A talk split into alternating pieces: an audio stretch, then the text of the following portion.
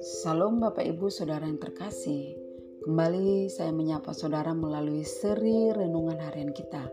Saya percaya kita semua dalam keadaan sehat dan tentunya juga bersuka cita karena Tuhan kita Yesus Kristus tinggal dalam hati kita. Mari saudara, kita meluangkan waktu sejenak untuk mendengarkan dan merenungkan firman Tuhan di pagi hari ini. Mari kita berdoa. Apa di surga kami bersyukur atas kasihmu yang begitu besar serta anugerah dan penyertaanmu yang begitu sempurna sampai detik ini. Kami ada karena kemurahanmu yang selalu Tuhan nyatakan dalam hidup kami. Kami mau mendengarkan firmanmu kiranya Engkau menolong kami untuk menjadi pelaku-pelaku firmanmu. Dalam nama Yesus kami bersyukur. Amin. Bapak Ibu Saudaraku yang terkasih, renungan kita di pagi hari ini dari kitab Yeremia pasal yang ke-42 ayat 1 sampai 22. Saya akan paparkan secara ringkas apa yang terjadi di Yeremia pasal yang ke-42 ini. Yang pertama ayat 1 sampai yang ke-6, Gedalia gubernur Judea yang diangkat oleh kerajaan Babel mati dibunuh dan sisa penduduk Yehuda tak takut akan pembalasan dari Babel.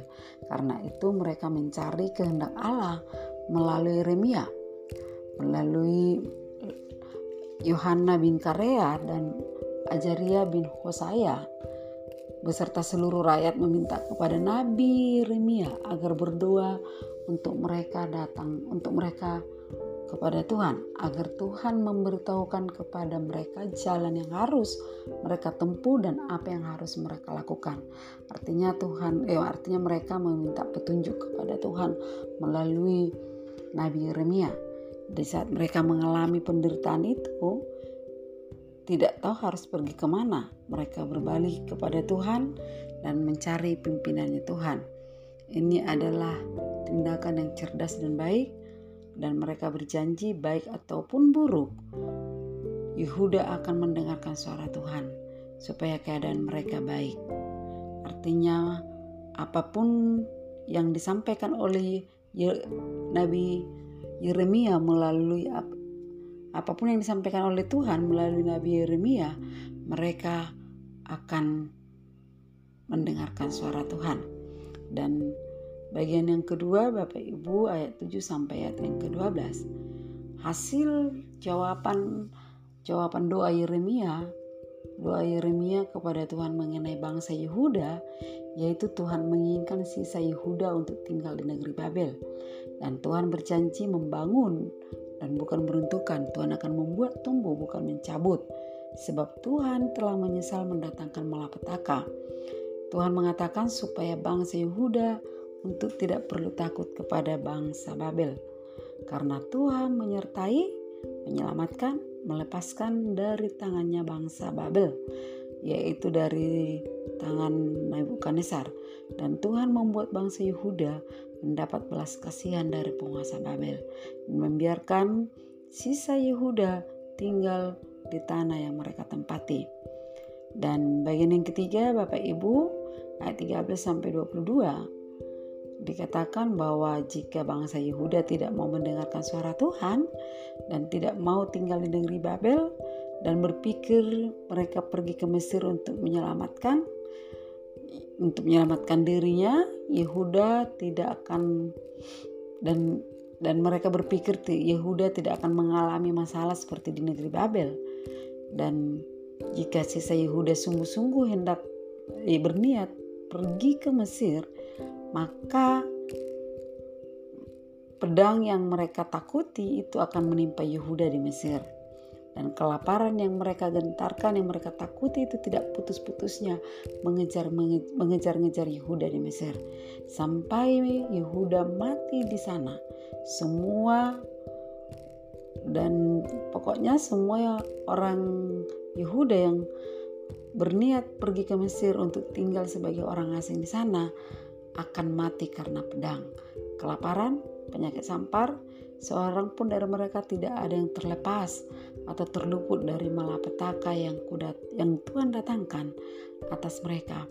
Dan Tuhan menekankan sekali lagi untuk tidak pergi ke Mesir. Jikalau mereka pergi, maka mereka akan mendapatkan kutuk, kengerian, aib, dan mereka tidak akan melihat tempat itu lagi. Karena di dalam ayat 21 dan 22, bangsa Yehuda tidak mendengarkan suara Tuhan dan mereka tetap pergi ke Mesir. Sekalipun mereka sudah meminta petunjuk kepada Tuhan melalui Nabi Yeremia dan Tuhan sudah menyampaikan bahwa jika mereka tetap tinggal di tanah Babel, maka Tuhan akan menolong, menyertai mereka dan melepaskan dari tangan Babel.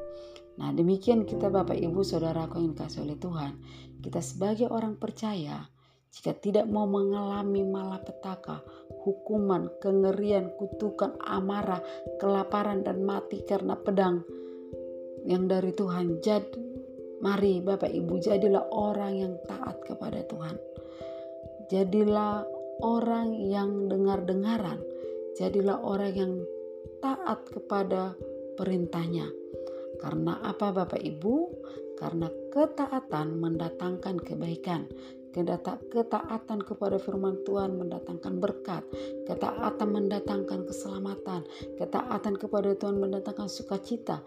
Ketaatan kepada Tuhan mendatangkan kemenangan. Mengalami kemenangan dalam hidupmu dan dalam hidup saya. Bapak Ibu Saudara yang kasih oleh Tuhan. Bahwa Ketaatan adalah bukti bahwa kita mengasihi dia. Dalam Yohanes 14 ayat 1 ayat 15, ingatlah Tuhan, ingatlah Bapak Ibu bahwa jika kamu mengasihi aku, kamu akan menuruti segala perintahku. Mari kita ingat Tuhan sudah terlebih dahulu menyatakan kasihnya kepada saya dan saudara. Yesus Kristus mengorbankan dirinya di atas kayu salib saat kita masih dalam dosa. Sekarang kita mengasihi Tuhan karena Dia yang terlebih dahulu mengasihi kita. Dan ketaatan juga adalah salah satu bentuk rasa syukur kita kepada Tuhan. Ketaatan juga membawa kita semakin dekat dengan Dia. Tuhan dekat kepada setiap orang yang berseru kepadanya, pada setiap orang yang berseru kepadanya dalam kesetiaan.